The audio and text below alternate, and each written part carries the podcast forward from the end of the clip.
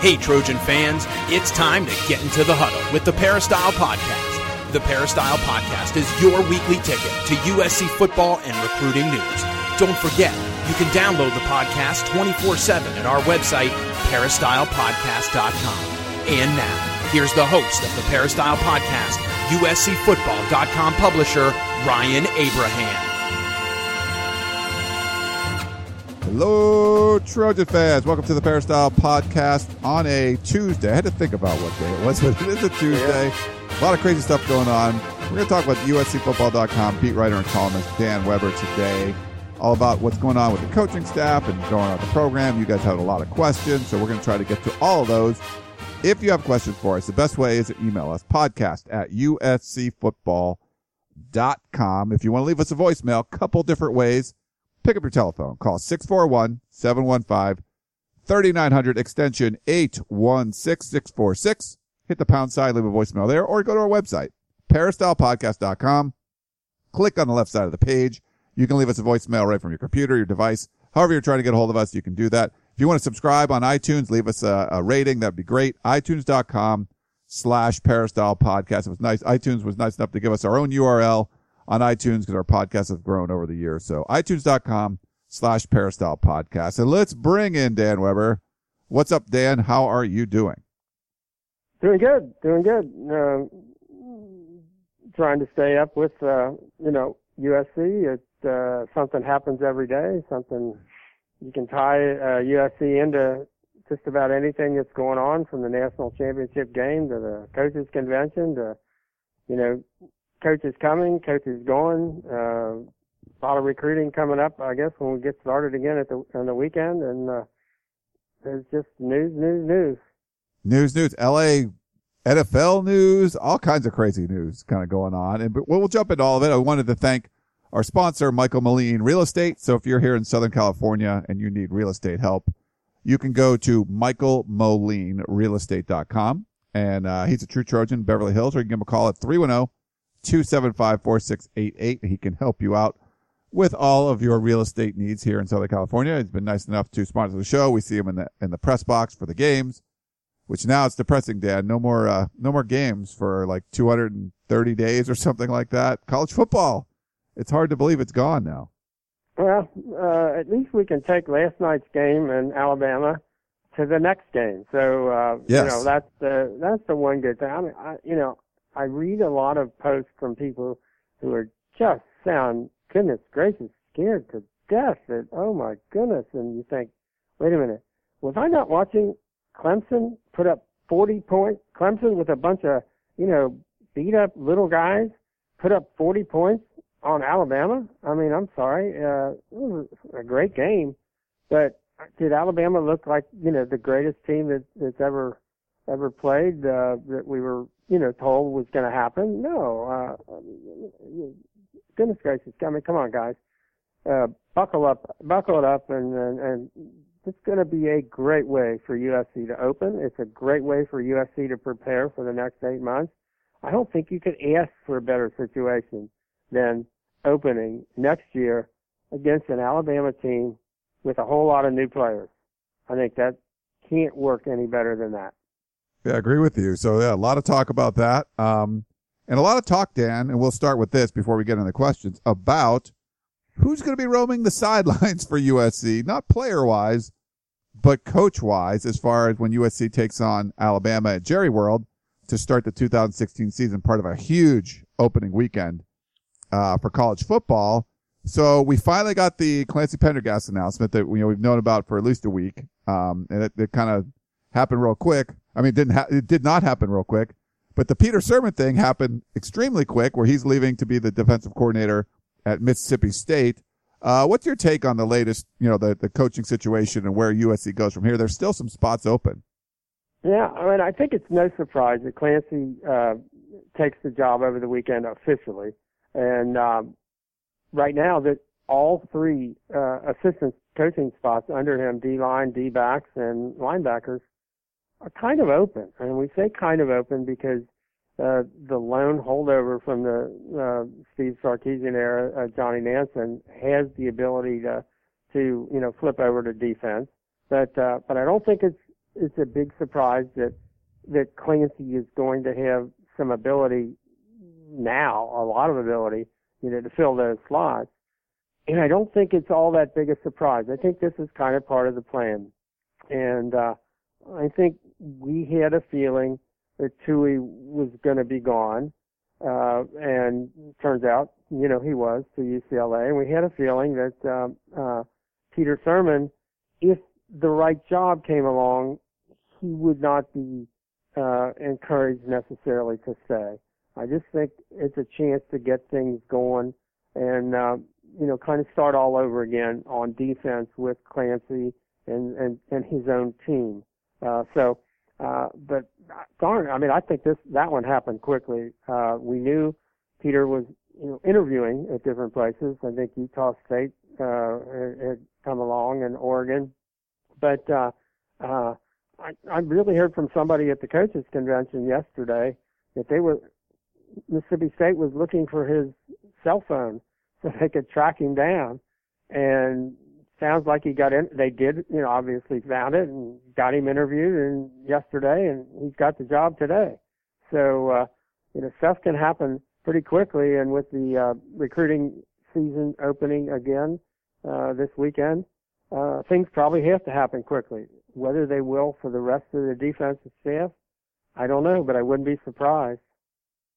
Yeah, no, I wouldn't be. Uh, I wouldn't be surprised either. It's it's always interesting. Seems to be around USC, uh, Dan, and you know, you talk about recruiting in the, the top of the show. The first official visit weekend is coming up um, this weekend, and I know Clay Helton wanted to have the whole staff in place uh, by then. Um, you know, I'm I'm curious to see if it will. Maybe there's a spot open or two. What are your thoughts on you know by you know between now today's Tuesday we're taping the show and the end of the week having the staff all kind of uh, filled out?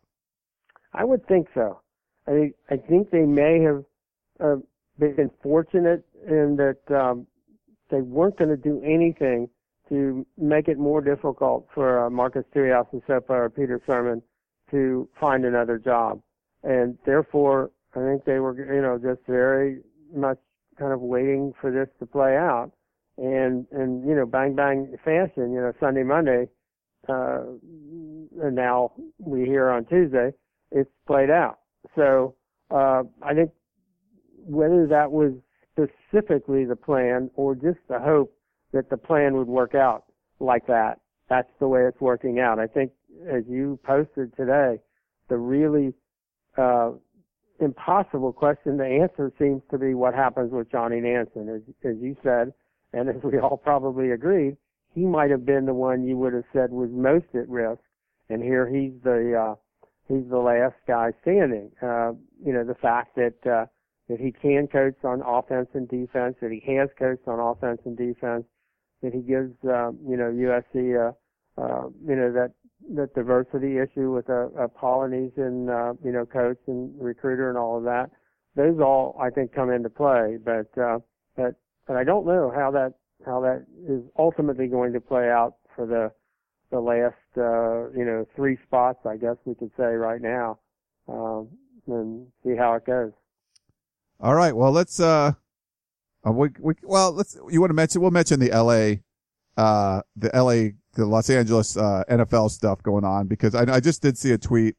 Um, and I just there as we're taping this that I saw a tweet. NFL owners approve the Rams moving to Inglewood, according to a person who witnessed the vote. Chargers have options to join them. Um, hmm. so that so that's the, what we were kind of waiting for. Uh, but I also and I just retweeted. Uh, let me see. It was one of the Sports Business Journal reporters, I think.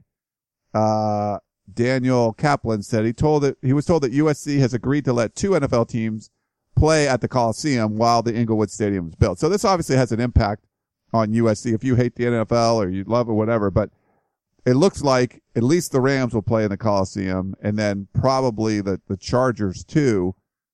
You know, maybe for the next couple of years. I guess the Chargers could stay down there for another year, but, um, what, mm. what are your thoughts on this whole LA, uh, you know, NFL well, stuff? I'm, I think I, I, I actually know somebody who uh, knows uh, Jeff Fisher, and I know that Jeff has always thought L.A. would be one of the reasons to coach at the Rams and to to be part of the Rams right now was the fact that LA could be in in their future. So this was no surprise. This was coming, and this was going to happen. I think, uh, as we talked about uh, Stan Kroenke, they were there was no way they were going. The owners were going to turn him down with what he can do on his own and all the plans that he's got, no matter how they might have viewed Inglewood versus Carson. Uh, and I know this, and I think I, we had it in the war room a number of months ago that Dean Spanos uh, and the Chargers people came up and, and visited with USC and asked about, you know, the possibility of playing in the Coliseum.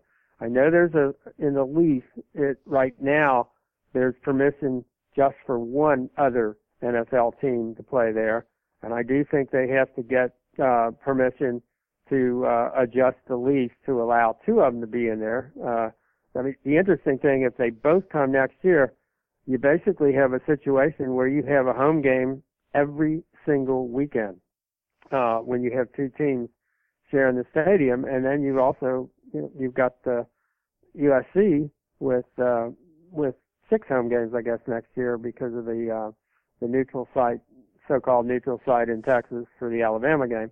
But uh, um, that's a lot of activity, and I think I also pointed out today that that's a lot of competition for the sports dollar in LA. And I know people say, "Oh, it worked okay last time with the, you know, sharing the Coliseum and the Rams and the, the and then the Raiders." But that was like mom and pop football compared to what this NFL. We're talking about billions and billions of dollars that are riding on on what's going to happen here. So, uh, you know, I'm not as obviously I'm much more of a college football fan. I prefer the college game. Uh, I, I, there's so much about it that you could prefer, but you have to admit that the NFL is going to come in here, and USC's doing things like um, you know, trying to get 270 million dollars to redo the Coliseum, and a lot of that's going to involve uh, private boxes and luxury suites, and you know some kind of a seat licensing thing, and all of that. And you're going to be going head to head with um, NFL people who are doing the very same thing and trying to line up. Uh, we're talking a what a 1.8 billion dollar stadium that they're saying for sure is going to go over two two billion dollars. It'll seat 70,000 for regular games and over a 100,000 for Super Bowls, for example. And uh, you know the NFL is going to want to have Super Bowls here. That's one of the reasons they wanted to locate teams here so they could have the Super Bowl here as kind of a regular thing. So uh, so there's going to be a lot of competition for the the sports dollar uh, in LA, and uh, I think if if USC you know gets its act together, no problem. There'll always be you know if you've got a great team, you've got a great program. Uh, you know if you're winning football games, if you're nationally relevant, uh, you'll be fine in LA, no matter what the competition. But if you're not, it's tough. It's going to be, you know, tough. So I don't think USC has any choice at this point but to to make the decision. And I think, for example, with uh, USC President Max Nikias now as the chairman of the uh, College Football Playoff Managing Board, uh, one would think he would, you know, understand that, you know, and by the time this gets going, we're, you know, USC gets close to that six billion dollar fundraising campaign. Maybe the next thing you really, you know, turn your attention to is um, how do you survive? I mean, It's almost impossible uh, for college football, big time college football, to survive in major metropolitan areas. It really doesn't happen. If you look around the country, there just are very few places where um, where college football um, survives. If you look at last night, there's not another, there's not a pro team in the state of Alabama. There's not a pro team in the state of South Carolina. Those programs have, you know, the whole world to themselves. And USC's not. USC's got, you know, there's an awful lot that's positive about being in Los Angeles, but, uh, but being in Los Angeles with two pro teams and a two billion dollar new stadium and all the stuff that's going to happen, you know, with that, uh, USC's really got to be uh, as competitive as they as they ever have been in their in their lives. Hey, you know, real quick before I still want to jump in these questions, but Real quick, what what does it mean that Max Nikias is the head of that play? Like I, you know, what to let people know, what does that mean for Max Nikias being the head of that playoff uh, commission or whatever it is? Well, those are basically uh, presidents from uh, of all the universities uh, that are, that make up the college football, you know, playoff. So they, you know, they're not the selection committee, but they're the people that kind of oversee the business decisions and oversee, you know, these are the people that would decide do they go to eight team playoff instead of a four team playoff. I would think that they would be the people who would say in the near future, we're not going to play on um, uh, New Year's Eve anymore, uh, with how badly their ratings tanked and, and the fact that poor uh, ESPN, I say poor ESPN, had to refund $20 million to advertisers for the uh, uh, the semifinal games in the college football playoffs because of the people people weren't watching them. So I think they do more of that kind of thing, and they would be the you know deciding factor in terms of who actually is you know are the people that are running the uh, the college football playoffs, like Bill Hancock and and and those people, or or maybe the makeup of the of the selection committee and all that. But these are this is sort of the the uh, the group that represents uh, all of the universities that that essentially you're talking the Power Five, 65. These are the people that represent those people uh, for making the kind of big decisions about the future of the college football playoff committee. All right. Thanks for that, Dan. Um, all right. Well, let's jump into some of these questions.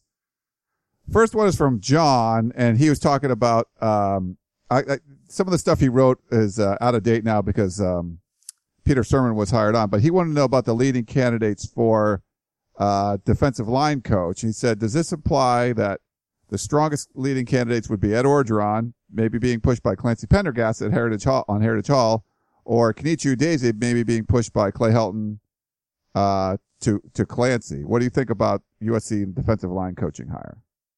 Yeah, I mean, I think you can see those at both ends of that. I don't know it's like a clash of whatever. I mean, I think everybody's tremendous. Obviously, you know what Ed could do, what he did do, what his impact might be on the young, uh, talented defensive linemen that have to get up to speed, and what Ed's history, you know, has been there.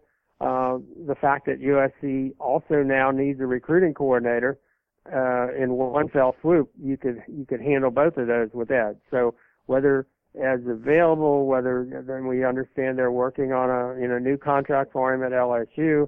They spent so much money on Dave Aranda from Wisconsin to be their uh, you know def- uh, defensive coordinator, starting at 1.3 million a year. They're going to have to uh, clearly bump Ed up. and did such a good job at LSU this year. Uh, you know, is that something that can happen considering, you know, the parting of the ways here and all that? I don't think anybody knows the absolute answer to that. There are people that certainly would like to see Ed back. Uh, and obviously, uh, Kenechi Udeze, he has a future as a, as a defensive line coach. So that's what he, he came back as a strength guy, but that's what he wants to do.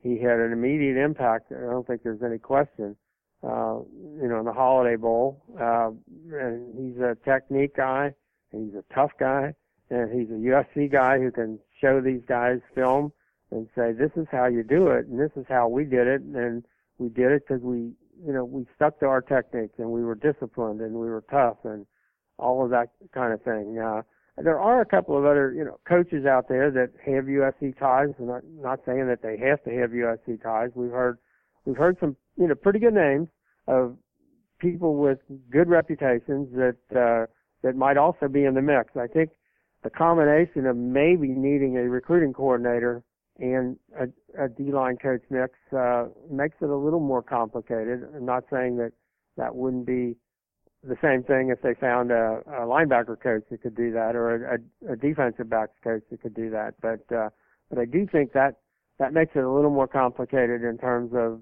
uh, where the recruiting coordinator hat goes, uh, you know, going forward. All right, we had a question from uh, CS in Washington D.C. Uh, I think this is kind of put to bed now, but he wanted to know about Kennedy Polamalu possibly returning to the USC uh, staff. He said, I wonder if you heard anything about this or whether, in your opinion, his current job is a better fit. Thanks in advance. Your hard work and keeping the Trojan family updated is always appreciated.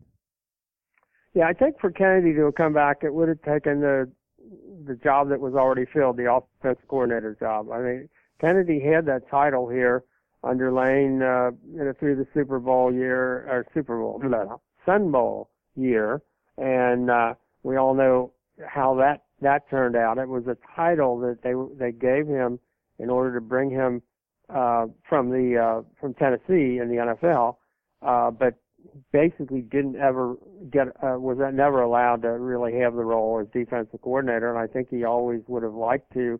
He was essentially the running backs coach.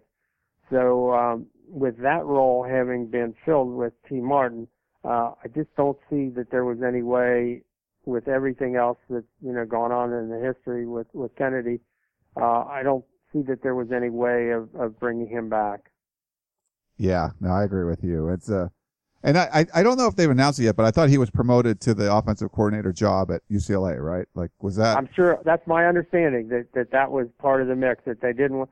Very similar to with Tee, they didn't want to lose him, yeah. and it'll be interesting. He really wanted to do that, never gotten the chance. So it'll be interesting to see how that works out at UCLA. I'll, I'll be, you know, it's gonna be something interesting to watch. I mean, we'll be watching it, you know, with Tee at USC and with uh, with Kennedy at uh, UCLA. All right, let's go to Percy. He said, "Are the hirings of Pendergast and Baxter a sign that Helton was not a fan of some of the young, inexperienced coaches that Sark brought from Washington?" Well, I think it was a a, a move for a little bit more, and I'm not, not, not, and this is not a mean, snarky way, but, but a little more adult supervision. I don't, yeah, I think so, to some, to some extent, yes. Uh, I just think it was a, and it was a comfort level, and it was guys that you knew how they coached. I think the thing that group had going for it is, I think they performed one of the more amazing coaching jobs that I've ever seen up close when, uh, when Lane was fired after five games and uh, they could have all gone south. They could have all started looking for new jobs, and they pulled together. And that was one of the you know the better coaching jobs. I mean, you'd give them a few more days, and they'd have probably beaten Notre Dame at Notre Dame. And uh, I just think that was a uh, that was a, a marvelous effort by uh, by that group with with Ed, and um, I just think it made sense to to bring some of that back. Uh, and um, and that's what's happening. And so, um, but it was probably yeah some of that uh, moved to a little more uh, maturity. I think uh, obviously Neil uh, Callaway gives you that same kind of thing.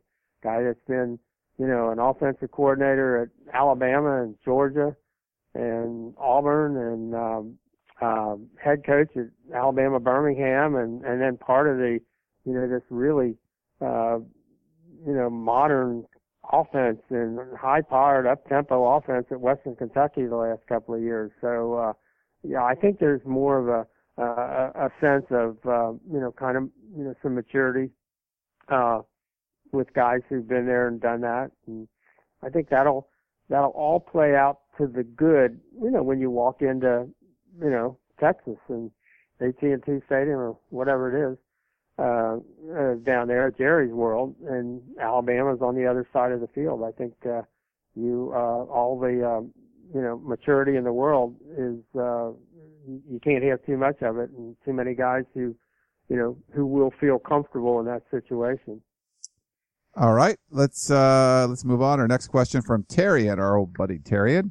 Uh, I noticed that many NFL offenses use both a quote unquote huddle up system and when necessary, uh, either to change the rhythm of the plays or in the hurry up offense, use the no huddle.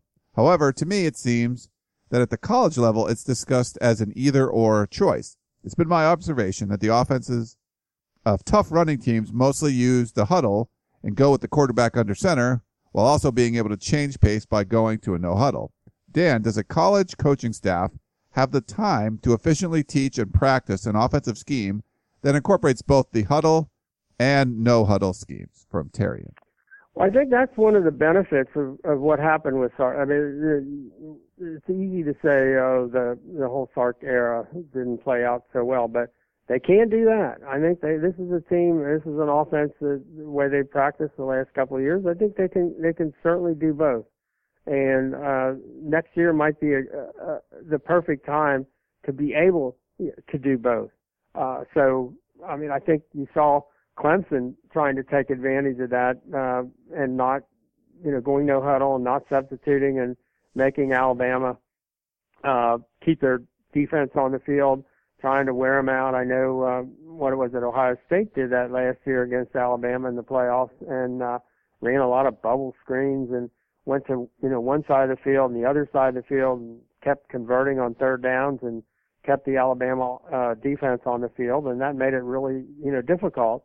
But then you know there are times when you get the lead and you you load up and uh, you huddle up and you you run power stuff and uh, I, I think if you can do that, and I think the fact that USC has been doing that, uh, it, I don't know how much time you're talking about if you would just go into a season and say we're going to you know start doing this. We haven't been doing it, but we'll start. But this team, I don't think has to do that. So I think that's one of the you know the benefits of having gone through some of the offensive things that they've gone through. Uh, you know with Sark and and Clay and and you know that they can do that. All right, uh, Eric and Downey. It's kind of a piggyback some of the other questions. I'll get your thoughts on it too. I wanted to read it at least. He says, "Hey Ryan, uh, are there any chance that USC brings in a big name defensive line coach, or will he play it safe and bring in someone he knows that none of us fans know. Thanks for the great work you guys do every week, Eric and Downey. Well, I don't know that there are, you know, too many big, big, big name defensive line coaches. I, you know, think Ed Orgeron is probably as big a name defensive line coach as there is in the country. So, you know, if that would happen, yeah. Um, uh, I think a couple of the others whose names we hear are names we know and names people kind of know uh, who are out there, and yet I'm not sure that that's you know not a almost a contradiction in terms. If you go, you know, big name D line coach, there just there aren't a lot of those guys uh, out there. But uh, but I think uh, I think there's a possibility. Absolutely, yes. Okay, uh, we have a, an international question. It says, Hey Ryan, my name is Lynn from Samoa. Great job, uh, on the podcast. Love the show. My question slash concern is why is Clay trying to settle with Clancy so fast? I know Clancy did a great job in 2013, but I feel that there are other great defensive candidates out there. I could throw some names out there like Joe Barry, Ken Norton, or try to get Nick Aliotti, uh, out of retirement. Remember when remember, we are SC, and I'm sure we have the funds to lure these guys in. And maybe we can get Brady Hoke to coach our defensive line if Ed Orgeron is not coming back. Keep up the good job and fight on from the lovely island of Samoa. Okay, uh, great to hear from Samoa. Terrific job. Uh, I I really don't think um, some of those names are. I mean, I, I don't know that the NFL guys that you mentioned, uh, Joe Barry, uh, you have to be intrigued by Joe Barry, no question about it. I think his family still lives in Irvine.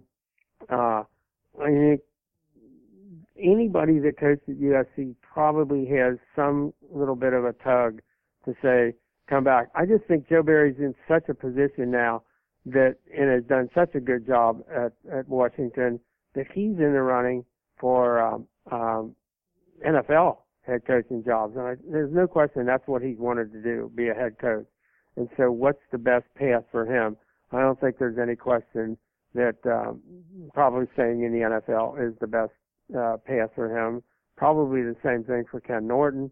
Um, uh, so I think it's not so much a matter of um, uh, money or whatever. Yes, he yes could could pay, and I think they they've proved that with Monte Kiffin, and they were going to do it with Ed Orgeron, uh, you know, before that thing, you know, blew up.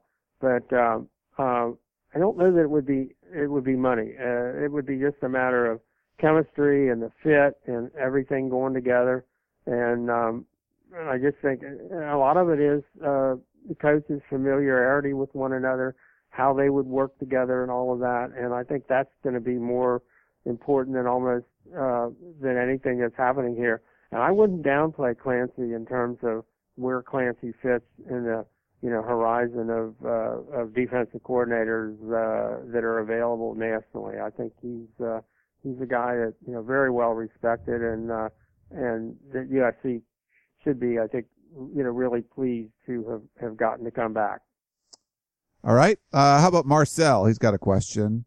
He said it's mind blowing to me uh, to understand how the power brokers at USC expected Lane Kiffin to win while under extreme sanctions. And I, he sent this in before the national championship game on Monday night. Uh, your podcast has never addressed that. I've heard he had a dry personality, but it's obvious he can call plays. Saban tried to hire him before. Can you name the brokers other than Hayden who are calling the shots? Will they step forward again if Helton drops two games? Marcel in Diamond Bar. Yeah, uh, and, and you know, far be it from me, you know, for me to contradict anything there, Marcel. But uh, you know, Clay was the guy calling the plays in the the Sun Bowl. Might have been the worst bowl game performance ever by a USC team. Clay was the guy that called the plays in the 10 to 7 loss to uh, Washington State at the Coliseum that year. Uh, you know, Clay was not a head coach.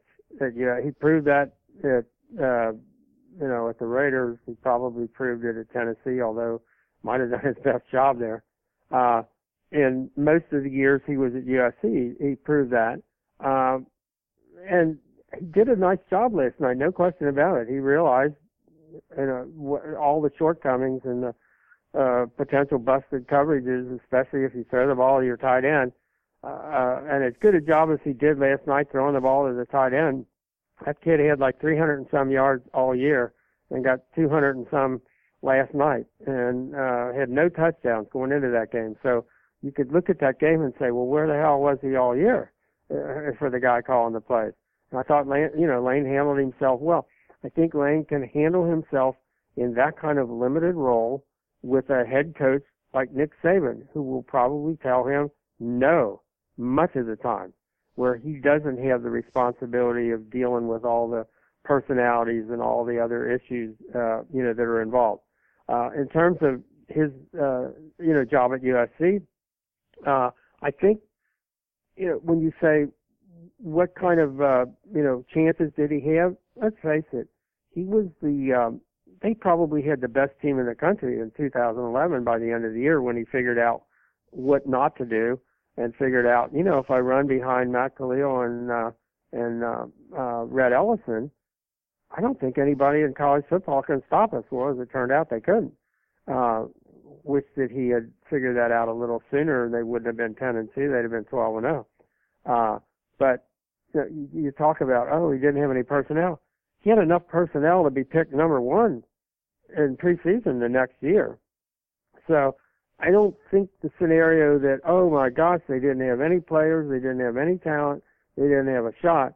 I mean, they had uh, forestalled the uh, NCAA sanctions for a year, and they still got the bowl ban, but they got a 30, you know, person recruiting class, and uh, and they had they did not have the kinds of numbers issues that came along later. Uh, so so I'm not I'm not somebody that said, oh, he didn't have a chance, he didn't have the numbers, that kind of thing. I think a lot of the problems that that you know that came with that that time were were somewhat self-inflicted. I will say this: he brought in a lot of good assistant coaches who are now working their way back to USC. So you got to give Lane that. And um, you know he had his moments, but uh, but I don't think you could look at that game last night and say, "Oh gosh, he got this play call right for Alabama or that play call right for Alabama." Wow, he should be. You know, we should take another look at him in terms of his USC tenure. No, we shouldn't. It, his his USC tenure was exactly the way we saw it, and it hap- It turned out just the way, just just the way it did. And uh, you know, that's uh, that there's no going back and saying, you know, watching him last night because he got a lot of positive attention changes anything that happened at USC. And he deserves, you know, the good attention he got for what he did last night, but that doesn't change anything. All right, we got a question from uh, SC Lloyd. Um, not very happy with the state of situation, uh, the situation how it's going around at USC right now. He says, "I'm still hot that Hayden hired Helton. Most assistant coaches that get promoted to head coach have pretty much been outstanding as an offensive coordinator, defensive coordinator. Helton was pretty much run of the mill as a coach, so it made me sick. I believe that SC needs to replace the athletic director. I was a fan of Hayden when he played at USC." Not a great quarterback, but smart. But he is lost as an athletic director. Two bad hires at football coaches at, at football coaches, and the plans for the Coliseum are sad. Uh, he should, after the NCAA uh, job Paul Dee did on USC, uh, he should have been fired uh, for that, and then slap on the hand that Miami got for something 50 times worse uh, makes him sick. That's from SC Lloyd. Well, since there's not a question in yeah, there wasn't a question. Sorry. I, I don't have to. I don't have to answer that. But he's not all by himself uh, there. I think we'll just let you know. You have to let at this point in time. You have to let the Clay thing play out. And he uh, he's had some you know good moments, and he had moments that people can certainly second guess.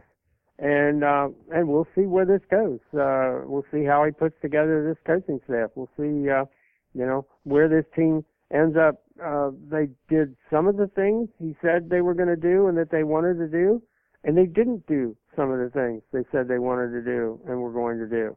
And uh, you know, picking it up in the middle of the year and, and being still the offensive coordinator and the play caller and the uh, the head coach, uh, and having a staff that you didn't hire and all of that makes it, you know, the kind of thing you you don't want to say, okay, that's the definitive judgment on who he is or how he's going to do things.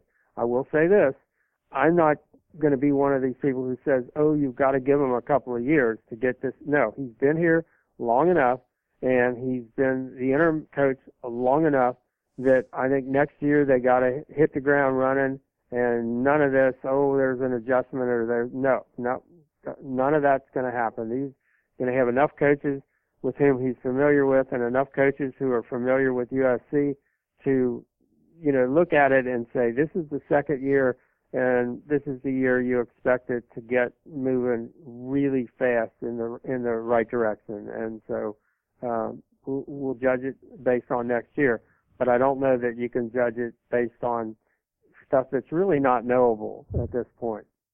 Um, we had a, a voicemail from our buddy the Catman, Greg, and uh, high atop Signal Hill, but buddy, it was like over two minutes long. And we can't just uh, hear your rant. So, like I said, keep them under a minute. But he was talking about, um, he, he thinks that the team, the Sark issue took a real big toll on the team and felt that when he got fired, that really was a straw that broke the camel's back. He said the team was emotionally tired and they didn't play with enthusiasm, moxie, and didn't have tough offensive line play. Should have, with this offense, should have scored 35 to 40 points a game. So he wants to know, do you think Kessler might have been hurt maybe in the Utah game? Uh, and that's why the offense was struggling besides the, the Sark issues that were kind of lingering. Yeah, I do think those Sark issues did linger. I don't think there was any way to get over them completely. They're just, you just can't. Uh, and the kids did a wonderful job trying to, to get through all that and to have it be the second time it happened to them in their careers, many of them. Uh, as to, uh, uh, Kessler and his arm, I would guess something happened. Yes, I, I, it did look to me like he was flipping the ball more than just really driving through and throwing it. Uh, it's not the kind of thing you ever want to, you know, talk about or write about. Just, it's one of those things. If you can go out there and throw it and play, you don't want to uh, limit a kid or hurt a kid or make it more difficult for him to play uh, than it than it already is. But you know, no one would ever say that, uh, and not that you would expect them to.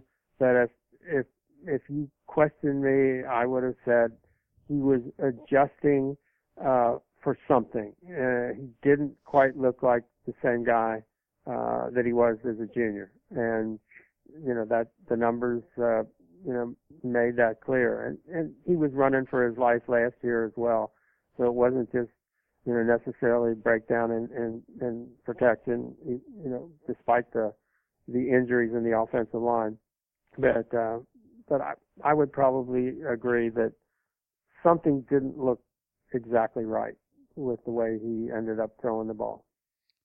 Speaking of Cody Kessler, we had Tana write in and he said, I have a bone to pick with Cody Kessler. Throughout the whole year, I've been calling him Cody Captain Checkdown Kessler. He rarely threw the ball deep unless the guy was wide open. If you are a QB at USC, that means you most likely have better wide receivers than the other team's quarterbacks. Why not throw it deep and test the opposing DBs? If USC had better athletes, why not throw a jump ball in the air and let it be our athletes versus their athletes?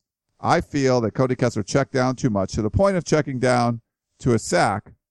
Uh, I would, I would have loved to have seen Cody throw more picks because to me, that means he was risky and threw the ball deep. Not too many picks though. But anyways, what are your thoughts on Cody Kessler's season? Did he play to his full potential? Did he maximize his wide receivers potential? That's from Tana. So, uh, more picks, but not too many more. Okay. I got a few it. more picks. You know, that's what he wants. I will say this, and one of the most puzzling things about this past year is why did the USC receivers not seem to be able to create much separation? Was it, you know, was it the patterns? Is it the, you know, the lack of confidence in, you know, the offensive line and then the running backs to be able to, you know, give you the, the protection? Was it any kind of a, an issue throwing the ball? Uh, I think it was a combination of things, but uh, there didn't seem to be the trust factor to just let it go and um, take that chance. Uh, and, and very often, when you had guys uh, deep, and maybe they just missed them, as a couple of times that happened in the Wisconsin game, they weren't open by much. I mean, they, those were uh, just you didn't see them missing those really open, you know, open throws. Uh, you didn't see him throwing to the tight end, which, uh, as Alabama showed last night, it could be a really good thing to do. And you didn't see him, you know, throwing a lot of stuff over the middle, which, uh, uh, Deshaun Watson, I thought did really well. Um, so why those, I mean, we tend to personalize it, I think, with the quarterback. Why those things happen, I think we have to, you know, take a, a wider look at all the people involved, you know, from the offensive line to the um, uh, passing game coordinator and the quarterbacks coach and the offensive coordinator and all the all of the people you know that are involved in that. You know, you had uh, Juju, for example, you know, comes up hurt and he's the guy that that gets so much of the attention. So now you can't quite go to him as much. Um, and the guys, I think finally you got Darreus, uh, you know, Rogers stepped up, but, uh, you had other guys who you would have liked to be able to throw to more, but, you know, they maybe cut off their patterns. A couple of the interceptions were, you know, in plays where somebody would have been open and Cody anticipated they were going to be open and they decided not to run their pattern all the way through. And instead of, you know, getting a, you know, getting a catch, the, uh, you got an interception. So, there there wasn't the trust level on the offense uh, throwing the ball that there really needed to be, and uh, that's uh, I don't I would never just say that's on Cody. All right, uh, let's move on. JJB says, "Great show, I love it. Clay Helton may uh, may turn out to be a great coach, but I don't think that he was the best choice. USC has an instability problem right now. Assistant coaches look at this program and say that it's unstable. Uh, they have to be asking themselves, if I go there, will I still be there two years from now? Recruits will have to be asking, am I going to have two or three head coaches in my four or five years at USC? What they needed was a big name proven winner. The name alone would bring stability back to the program. The main thing now should be to bring stability back to the program and then everything else will fall into place. You don't bring stability back to an unstable program by hiring a question mark as your head coach. Didn't Pat Hayden know that? Uh, JJB. You know, it almost doesn't matter what he knew, and it almost doesn't matter uh, whether you think he's a question mark or not. He is the question mark now. He's the guy. Yeah. And so we can do this from now until, you know, the kickoff, September 3rd. Uh, but I'm not sure what the point is. Uh, Clay Helton's the coach. been told he's got a five-year contract. Uh, I think there's no nothing else to do at this point but say, let's get it right, Clay. Get it right. Yeah. You've got a lot of opportunities. There's a lot of things to deal with.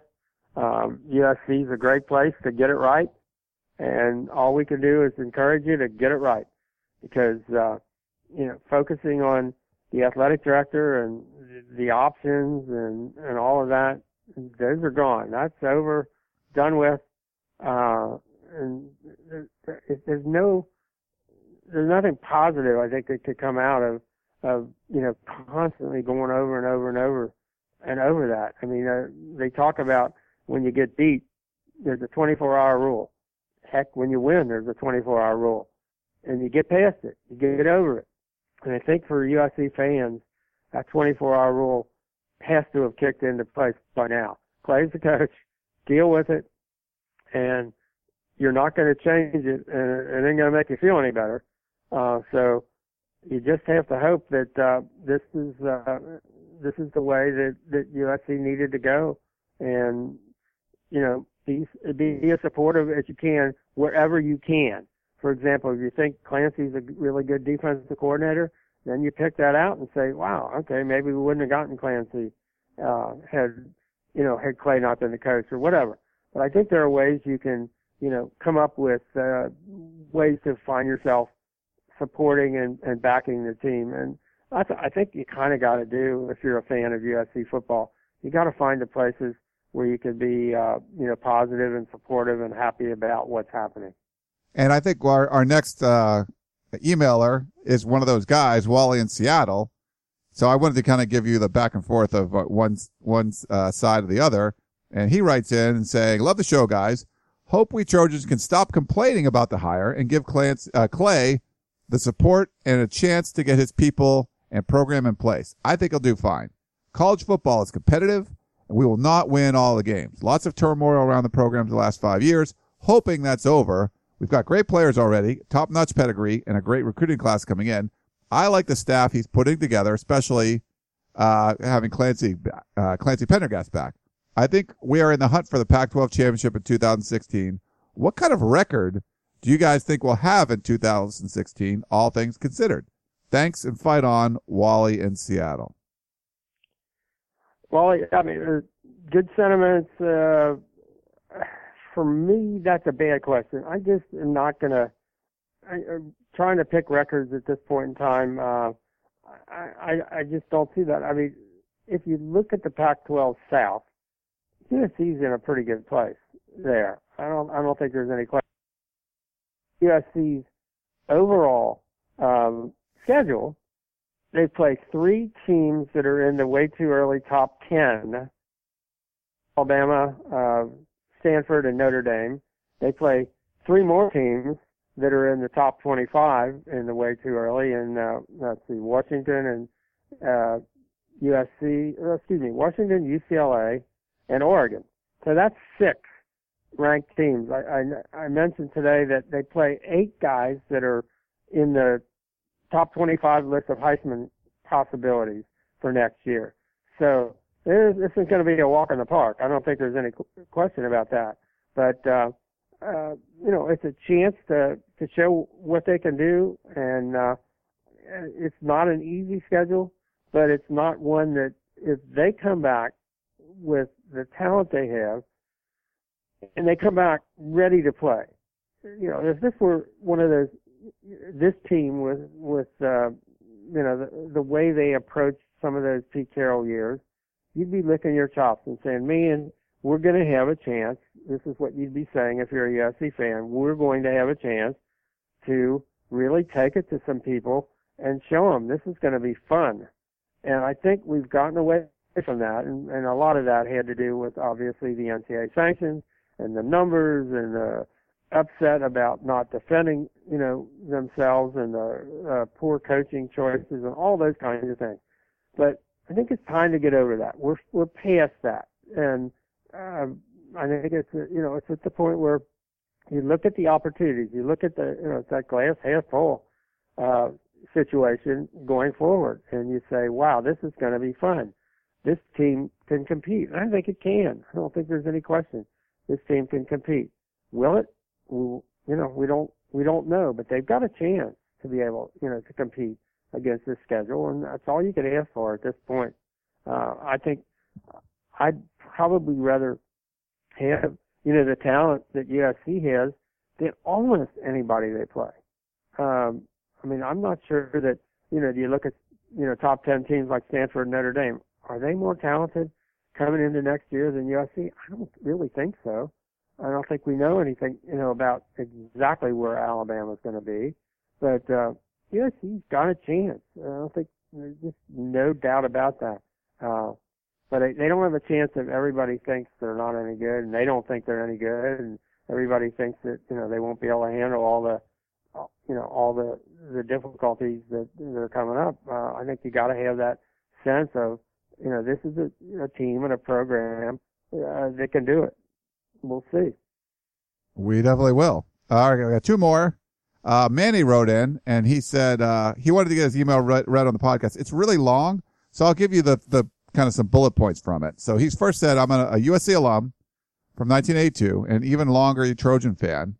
Um, and his three kind of points were, he wanted to know if he thought the USC offense is too complicated. Watching Clemson and Baylor, it seems like they run, uh, the same two or three running plays over and over again with a lot of success. He wanted to know about the dual threat quarterback. It's becoming more and more valuable in college. And also, is USC going to continue to recruit uh, fullbacks? So those were the kind of three points that he wanted to make in his uh, email, and maybe get your thoughts on those, Dan. Yeah, I mean, I think it it was more complex than they could run or execute. Whether that means it was too complex or wasn't taught well enough or wasn't schemed well enough or wasn't called well enough I don't think we know. Uh, but I'd like to see it more basic. I was hoping, you know, that that would be the case in the Holiday Bowl. That didn't seem to be the case when they could only run the ball for 65 yards.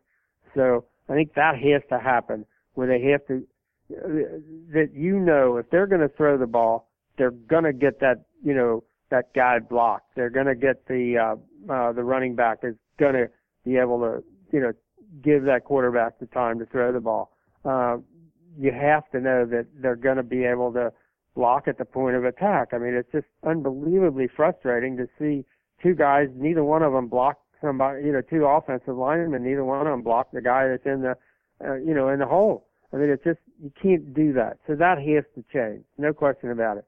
The dual threat quarterback, I mean, I think the team without the dual threat quarterback won last night. So I think, I mean, it's nice to have a guy with great escapability, and I thought obviously Deshaun Watson is fabulous, and uh, you know the kid that the, converted uh, cornerback at Houston is a great, you know, escape artist and all of that. But uh, you know, you don't always have that ability, and, and USC hasn't hasn't been that kind of a team. Uh, I think you ought to be good enough if you're USC to be able to win with a with a with a Peyton Manning type quarterback or a Tom Brady type quarterback or a Carson Palmer type quarterback. I think those guys have the ability to, you know, to give you a chance or an Aaron Rodgers type quarterback. I mean, I'm not sure which one of those is the dual threat. Uh, but if you can block it and you can run it with other people and you got a guy that can throw it on time and on target, uh, you still got a pretty good chance. So it's, you know, at times it's, uh, it's nice to have that, you know, Deshaun Watson, but, um, but those just aren't available. Russell Wilson is great, but, you know, would you rather have him over the four that I just mentioned? I'm not sure. He's, he's really good. Yeah. Uh, and then the, uh, the last question, uh, fullbacks. I don't know. Are there fullbacks anymore that you recruit? I mean, I, I, I don't mind the idea of, of converting. I mean, I thought Rhett, I thought the absolutely the best thing Lane Kiffin ever did at USC was making sure Rhett Ellison became uh, uh, an H back at the point of attack, and that you you know got him as the Minnesota Vikings were using him uh, to do the same thing, and he's been tremendously successful in the NFL doing that. Uh, those would be I'd like to find those guys, and it, you may not have fullbacks. Uh, I just don't know that there are recruitable fullbacks in high school football anymore. Those basically are people that end up, you know, as a fullback type guy. But it would be hard to imagine that they go forward without something like that because basically, uh, you know, they started a fullback every game the last couple of years. And, uh, you know, between, uh, uh, uh, Pinner and, um, and Soma, uh, you know, there were fullbacks, blocking backs on the field a lot. So they're going to have to figure out a way to, to do that. You know, some of the tight end situation gets squared away.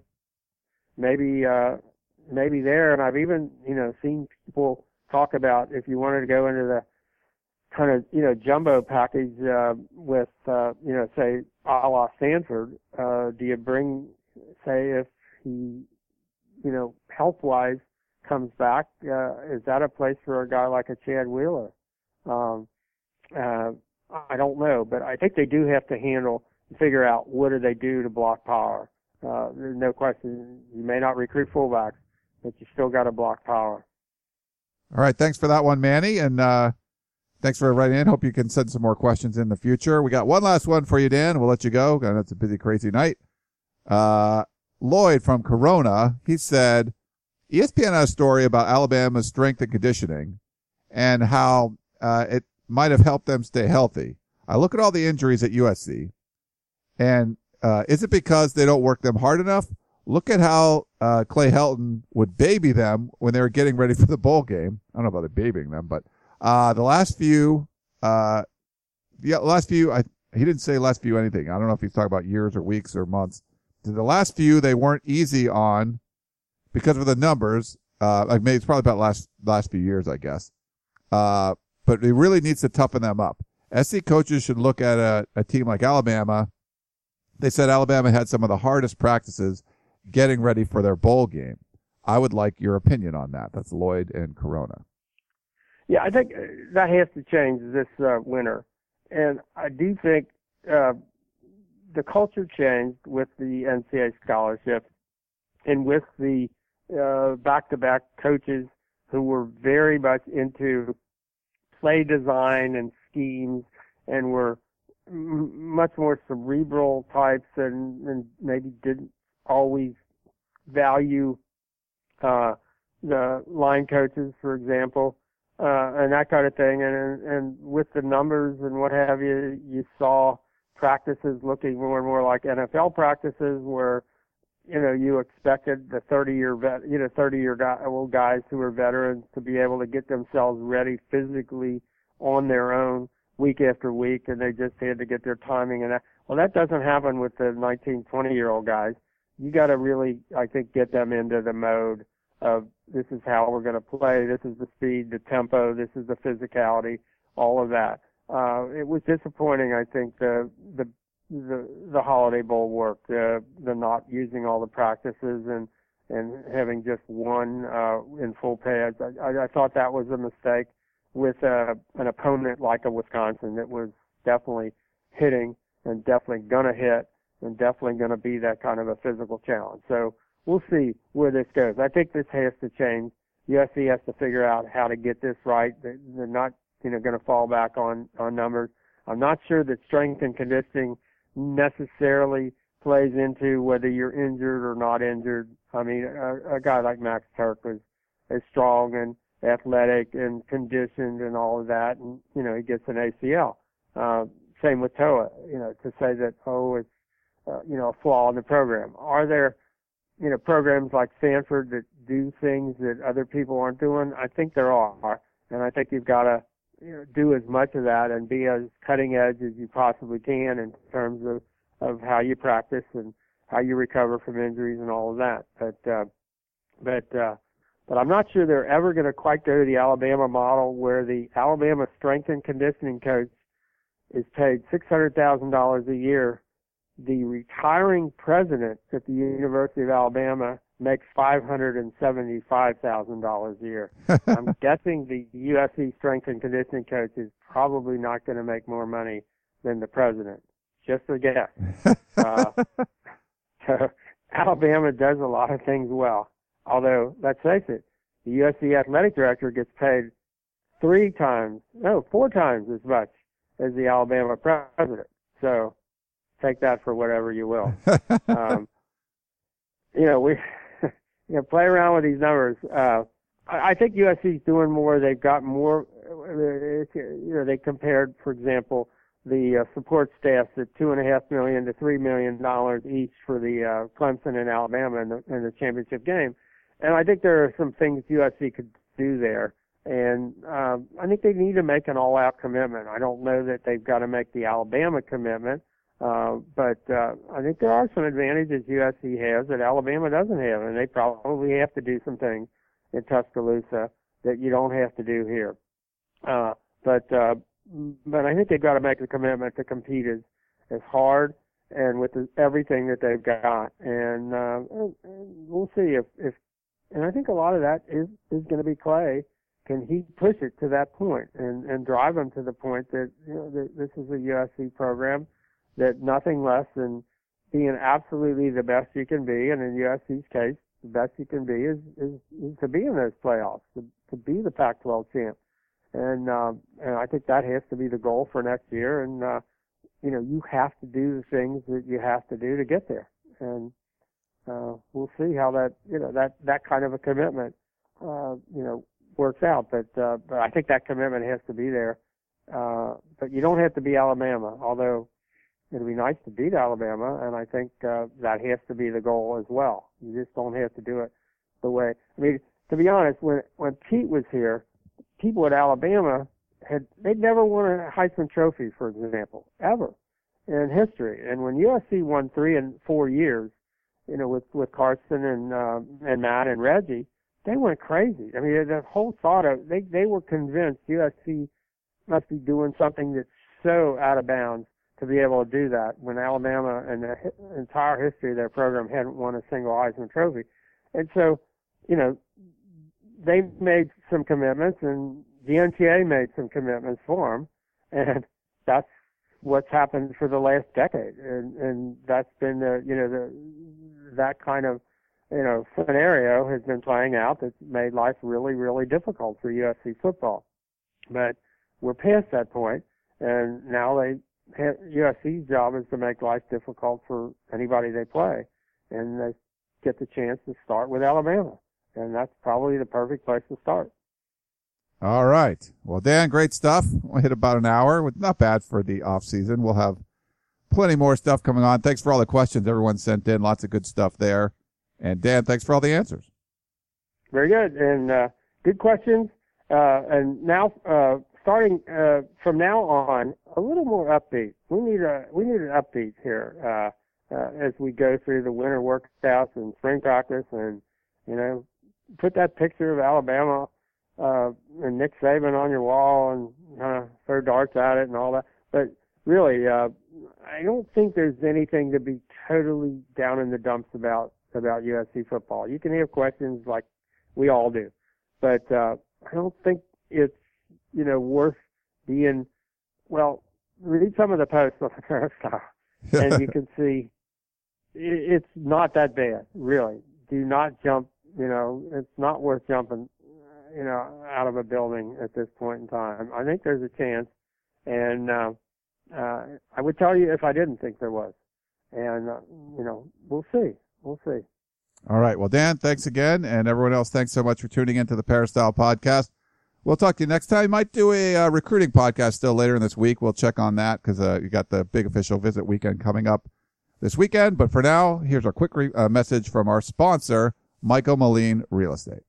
Most people know that buying or selling real estate is no small undertaking. Understanding the market value of your home, pricing, advertising, closing, and perhaps even selling personal property along the way are all examples of the real estate journey. And Michael Moline Real Estate has the experience to help make that journey an enjoyable one. Southern California real estate inventories are at historic lows, so there is no better time than now to sell your residential property. Whether you're moving into a bigger home or downsizing, personal property is often a component of the real estate estate transaction. Michael Moline Real Estate has industry expertise to help you with both your real property and your personal property as you get ready to transition. Michael Moline Real Estate specializes in properties located on the west side of Los Angeles and the southern San Fernando Valley communities. Allow Michael Moline Real Estate to give you a free comparative market analysis and home valuation so you know how much your home is worth today. Contact Michael Moline at michaelmolinerealestate.com. That's Michael, M O L I N E, realestate.com.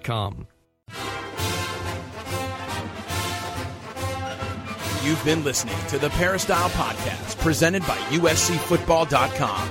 Be sure to tune in next week for the latest news on Trojan football and recruiting. Don't forget, you can automatically download the podcast directly to your smartphone or tablet for free. Just click the iTunes link on peristylepodcast.com or search for Peristyle Podcast at the iTunes Music Store.